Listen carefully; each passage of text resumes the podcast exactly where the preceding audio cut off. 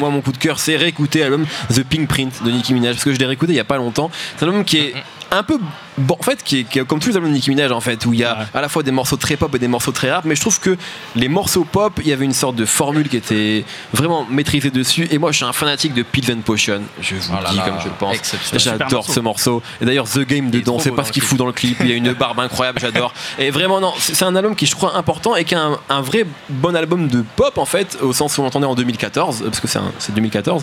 Et donc voilà, moi, j'ai toujours encore beaucoup d'amour pour Nicki Minaj et je crois encore en un album important de Nicki Minaj en 2018, vraiment. Euh, et, cette espèce de guerre que, que Nemo est en train de monter avec Cardi B n'a évidemment aucun sens, c'est complètement ridicule.